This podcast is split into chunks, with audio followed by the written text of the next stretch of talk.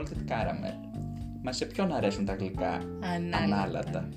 Υποπτεύομαι στους κατοίκους της Οκινάουα. Είμαι ο Δημήτρης. Είμαι η Δήμητρα και σήμερα θα σας μιλήσουμε για κάποιους κατοίκους σε κάποιες περιοχές που ζουν πολύ περισσότερο από όλους εμάς τους υπόλοιπους. Μην σας πω ότι θα μας τάψουν κιόλας.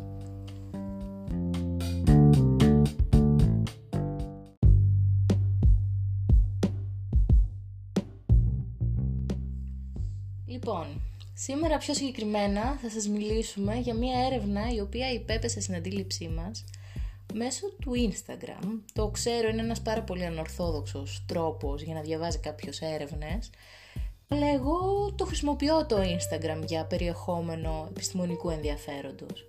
Λοιπόν, εγώ ακολουθώ έναν τύπο, τον Νίκο Ριτενάου, ο οποίος είναι ένας συμπαθέστατος Αυστριακός, με την ωραία του την προφορά, ε, ο οποίος είναι επιστήμον, είναι διατροφολόγος και γενικότερα δραστηριοποιείται και στα μέσα κοινωνικής δικτύωσης, ε, αλλά έχει γράψει και βιβλία και μαγειρικά αλλά και διατροφολογικά και αυτός ο άνθρωπος λοιπόν έκατσε και έβαλε κάτω όλες τις περιοχές που έχουν αναδειχθεί ως περιοχές με ανθρώπους με, που ζουν με μακροζωία και έκατσε και έβαλε κάτω και είδε τα χαρακτηριστικά της διατροφής τους. Και γι' αυτά θα μιλήσουμε λίγο περιεκτικά σήμερα.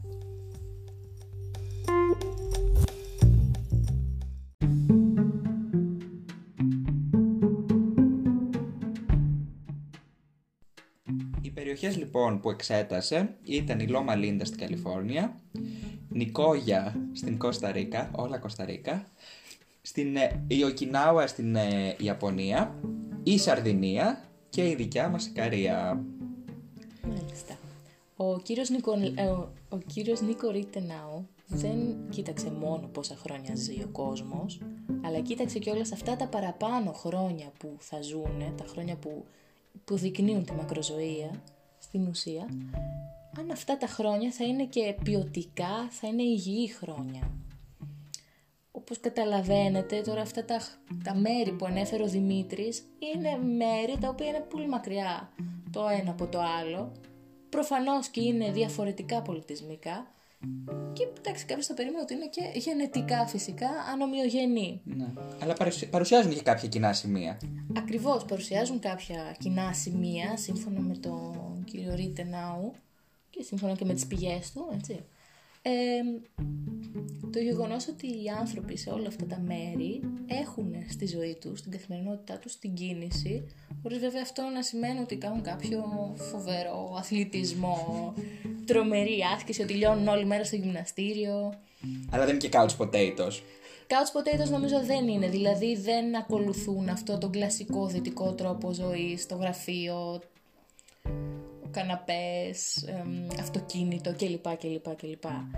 Και όχι μόνο ως προς, την, ε, ως προς το lifestyle τους, στον τρόπο ζωής τους, αλλά και ως προς τη διατροφή τους. Αυτό που στην ουσία είδε ο κύριος Ρετενάου είναι ότι η διατροφή είναι αρκετά διαφορετική σε σύγκριση με το μέσο δυτικό άνθρωπο. Ποιος είναι ο, ο κοινός παρανομαστής; Ο κοινός παρονομαστής εδώ θα έλεγα ότι εκεί που καταλήγει είναι ότι μάλλον ο κόσμος δεν τρώει τόσο πολύ κρέας. θα μιλήσουμε όμως και αυτό και παρακάτω, Πιο αναλυτικά. πιο αναλυτικά.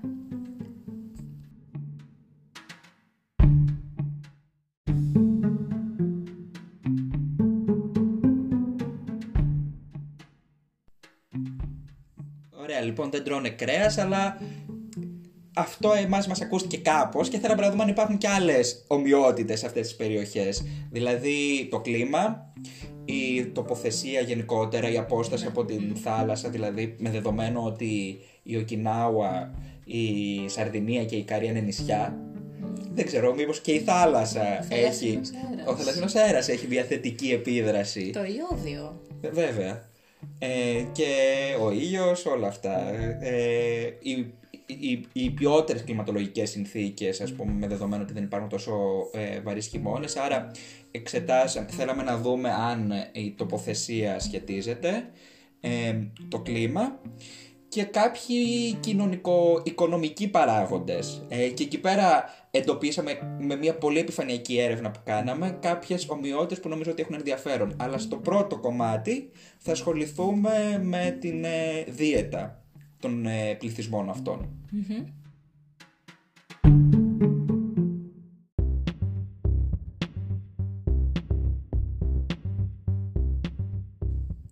Ταξιδεύουμε πρώτα στην Οκινάουα, τη μακρινή της Ιαπωνίας, όπου αυτό που μας έκανε εντύπωση αρχικά ήταν ότι περίπου το 67% της διατροφής των κατοίκων είναι οι γλυκοπατάτες.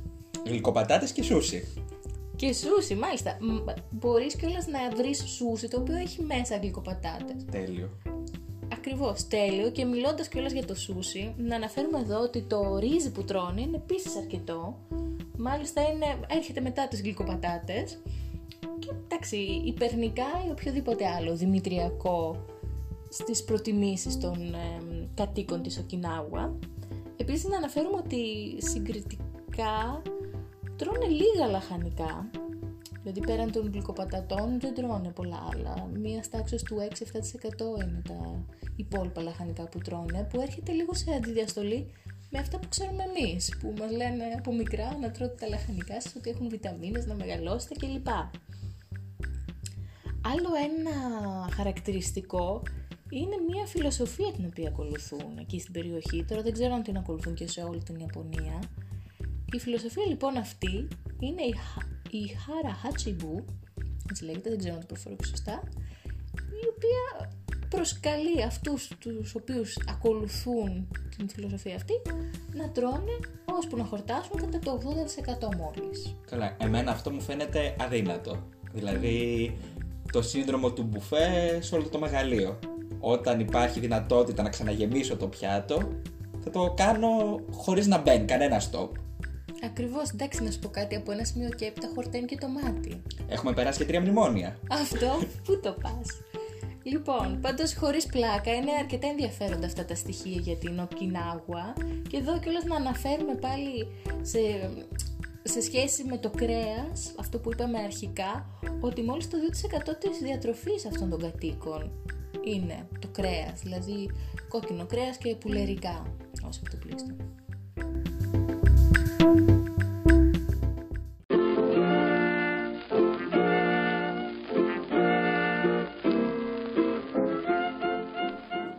πριν ανέφερες και Καλιφόρνια. Εκεί δεν είναι ο παράδεισος των μπέργκερ, των αναψυκτικών Coca-Cola κτλ. Τον milkshake. Τον milkshake. Ναι. Τώρα μου άνοιξες και την όρεξη. Λοιπόν, χωρίς πλάκα βέβαια τώρα, προπό αυτού του ζητήματος που θίγεις, γιατί ναι μεν Αμερική, που ξέρουμε ότι τρώνε αρκετά junk food, πιο συγκεκριμένα στην Καλιφόρνια, εμένα στην αντίληψή μου έχει προπέσει πολλές φορές το γεγονός ότι εκεί πέρα προσέχουν λίγο παραπάνω. σω έχει να κάνει με το Star System. Σε σχέση με τη Νέα Υόρκη, ας πούμε, που έχεις ζήσει κιόλας. Σε σχέση με τη Νέα Υόρκη, και στη Νέα Υόρκη θα έλεγα ότι οι άνθρωποι τρώγαν σχετικά ναι. normal. Δεν ήταν δηλαδή αυτό που θα περίμενα για τους Αμερικανούς από αυτά που έχουμε δει σε ντοκιμαντέρ και ταινίες κλπ. Εν πάση περιπτώσει, πιο συγκεκριμένα τώρα στη Λόμα Λίντα, που είναι μία από τις περιοχές στις οποίες ανέδειξε η έρευνα του κυρίου Ριτενάου, συμπληροφορώ ότι γύρω στο 60% της διατροφής των κατοίκων εκεί, στη Λομαλίντα της Καλιφόρνια, αποτελείται από φρούτα και λαχανικά. Και μετά έρχονται τα όσπρια και τα γαλακτοκομικά και τα αυγά. Και εκεί πάλι καταλήγουμε ότι πάλι ένα πολύ πολύ μικρό ποσοστό της τάξης περίπου του 5% είναι το ψάρι και το κρέας. Δηλαδή αυτά τώρα πια συνδυαστικά σε αυτή την περίπτωση.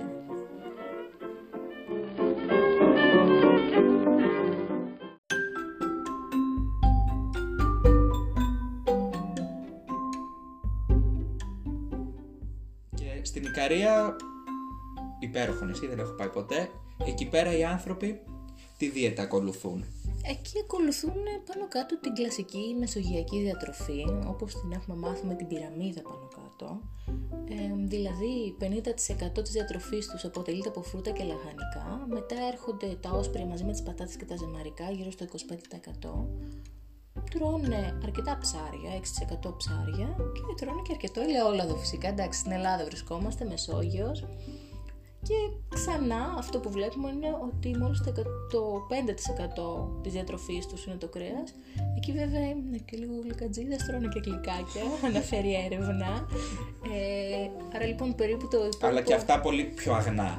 Πολύ πιο αγνά όπως τα έχουμε μάθει ας πούμε από τις γιαγιάδες μας, τους ξηρούς καρπούς, το μέλι, Ναι, το ναι. σάμι, αυτά. Εμ, έτσι λοιπόν καταλήγουμε ότι κατά τα 90% στην Ικαρία η διατροφή αποτελείται από φυτικής προέλευσης τρόφιμα και φυτικά λιπαρά φυσικά, τα οποία καλύπτουν περίπου το 50% των ημερησίων θερμιδικών αναγκών. Δηλαδή, λιπαρά του δίνουν και καταλαβαίνουν οι καριώτες. λοιπόν, να πούμε, δηλαδή τώρα από όλα Οι αυτά οποίοι που... φημίζονται και για τον ε, χαλαρό τρόπο ζωής τους, ας πούμε. Ακριβώς, ακριβώς. Νομίζω ότι γενικότερα όλα αυτά που αναφέρουμε τώρα, έτσι, θα πρέπει να τα εντάξουμε και σε ένα πλαίσιο λίγο ε, του τρόπου ζωής, όπως το αναφέραμε και στην αρχή. Γιατί ο Rittenau είναι vegan, αν δεν κάνω λάθος. Προφανώς αυτός είχε και σε, ως αποτέλεσμα της επιστημονικής του δραστηριότητας μελετήσει το θέμα της διατροφής και είχε επικεντρωθεί σε αυτό αλλά και ο ίδιος ανέφερε ότι ε, είναι πολύ παραγωγικό Ακριβώς. το θέμα της μακροζωίας. Ακριβώς. Ε, Σε κάθε περίπτωση, αυτό που αναφέρεις τώρα για τον ερευνητή, τον Νίκο Ρίτενάου, είναι ε, κάτι το οποίο πρέπει να το σταθμίσουμε εδώ πέρα αναφέροντας αυτή την έρευνα, ότι ενδεχομένως να υπάρχει και το bias που λέμε του ε, εκάστοτε επιστήμονα. Παρ' όλα αυτά βέβαια αυτός αυτό που έχει βρει είναι ότι υπάρχει γενικότερα ένα μοτίβο στη διατροφή των κατοίκων αυτών των ιδιαίτερων περιοχών και όχι μόνο αναφερόμενοι στην Ικαρία, στη Λόμα Λίντα και στην Οκινάγουα και στην ε, Νικόγια της Κωνσταντίνα και στη Σαρδινία τη γειτονική. Νομίζω ότι αυτό που βλέπουμε, εν πάση περιπτώσει, είναι ότι κατά βάση το κοινό διατροφικό στοιχείο είναι ότι ως επιτοπλίστων διατρέφονται με φυτικά προϊόντα, με πολλά όσπρια και τα λιπαρά τους είναι κατά κόρον φυτικά λιπαρά.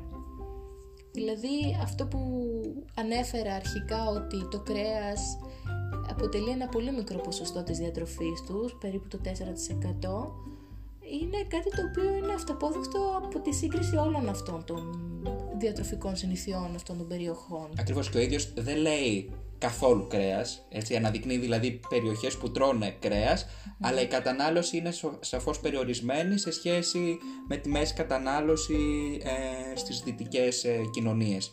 Ε, συγκεκριμένα λοιπόν, ε, το 4% της δίαιτας κρέας πρακτικά τι σημαίνει; Κοίταξε, αν, πα- αν λάβουμε υπόψη μας ότι η μια μέση διατροφή ενός μέσου ανθρώπου έτσι, θα αποτελείται από 2.000 θερμίδες ημερησίως, το 4%, 5% ας πούμε, αποτελεί 100 θερμίδες την ημέρα από κρέας. Αυτό μετά μεταφράζεται, λοιπόν, εβδομαδιαία σε περίπου 700 θερμίδες, το οποίο, εάν πάλι υποθέσουμε ότι κατά μέσο όρο μία μερίδα κρέατος, ή κρέας κόκκινο ή πουλερικό, μας αποδίδει γύρω στις 300 θερμίδες, νομίζω ότι καταλήγουμε σε μία συχνότητα 2 με 3 φορές την εβδομάδα εμ, να τρώει κρέας ε, αυτός ο, ο κόσμος, ο μέσος άνθρωπος από αυτές τις περιοχές. Ναι. Και μετά προφανώς παίζει σημαντικό ρόλο και η ποιότητα του κρέατος, η επεξεργασία του. Ακριβώς. Ναι. Σε αυτό που λες έχεις απόλυτο δίκιο, δηλαδή ας πούμε μπορώ άνετα να φανταστώ ότι οι καριώτες δεν θα τρώνε κρέας Από τα Lidl. από τα Lidl. θα τρώνε ένα ωραίο φρέσκο αρνάκι κατσικάκι το οποίο έχει ζήσει μια ωραιότατη ζωή. Και έτσι κι αλλιώς μετά στα πανηγύρια Ναι. Ξέρουμε τι γίνεται αν και δεν έχουμε πάει, αλλά έχουμε ακούσει. έχουμε ακούσει, έχουμε δει βίντεο. Ακριβώς.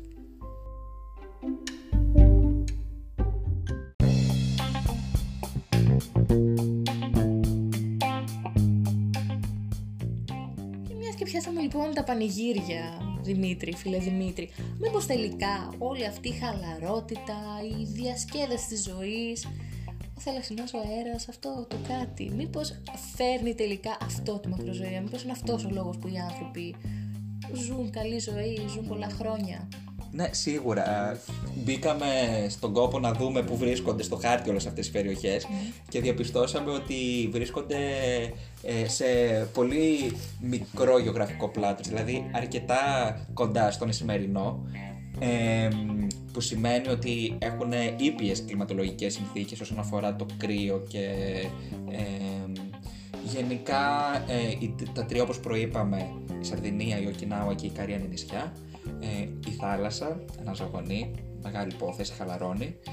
Ε, και η δεύτερη σκέψη που κάναμε ήταν μήπως αυτές οι περιοχές είναι τίποτα πλούσιοι προνομιούχοι.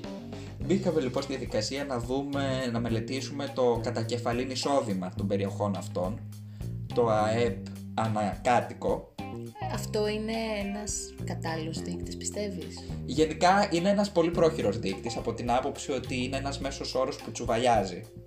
Ε, αλλά θεωρώ ότι στη συγκεκριμένη περίπτωση ε, μπορούμε να βγάλουμε χρήσιμα συμπεράσματα με δεδομένο ότι δεν έχουμε να κάνουμε με φορολογικούς παραδείσους ε, που μεγάλες πολυεθνικές πηγαίνουν π.χ. Ιρλανδία και τεχνητά φαίνεται ότι το ΑΕΠ, το κατακεφαλήν εισόδημα είναι πολύ αυξημένο ενώ αυτό δεν ανταποκρίνεται στις πραγματικές οικονομικές δυνατότητες του πληθυσμού.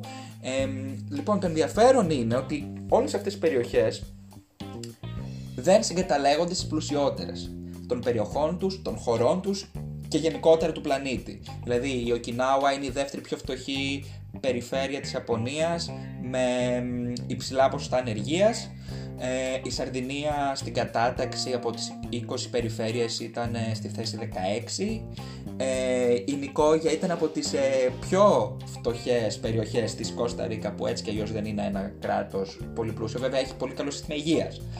Ε, η Καρία αντίστοιχα το Βόρειο Αιγαίο δεν είναι μία από τις πλουσιότερες περιοχές της Ελλάδας και μόνο η Λόμα Λίντα βρίσκεται πάνω από τον πανεθνικό μέσο όρο ε, όσον αφορά το εισόδημα στην ε, Αμερική.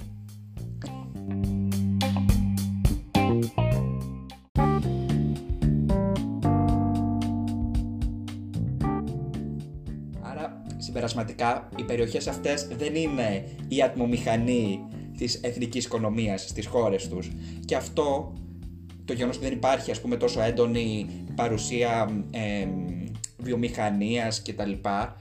Θεωρώ ότι σχετίζεται με την ε, μακροζωία των πολιτών. Δηλαδή ε, η ποιότητα του αέρα είναι καλύτερη σίγουρα. Δεν υπάρχουν τόσο μεγάλες μετροπόλεις, δεν υπάρχουν μεγάλες ε, βιομηχανίες, το νέφος κτλ. Είναι προβλήματα που δεν αντιμετωπίζουν οι κάτοικοι στις περιοχές αυτές και αυτό σίγουρα ε, είναι θετικό για την υγεία τους.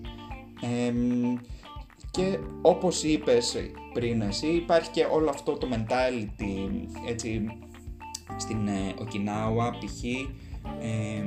που οι άνθρωποι είναι ικανοποιημένοι και με λιγότερα από όσα θα μπορούσαν να έχουν. Οπότε θεωρώ ότι γενικά σε μεγάλο βαθμό έχουν απαλλαγεί από αυτό το καταναλωτικό και αυτό το άγχος της καθημερινότητας. Μάλιστα, μάλιστα.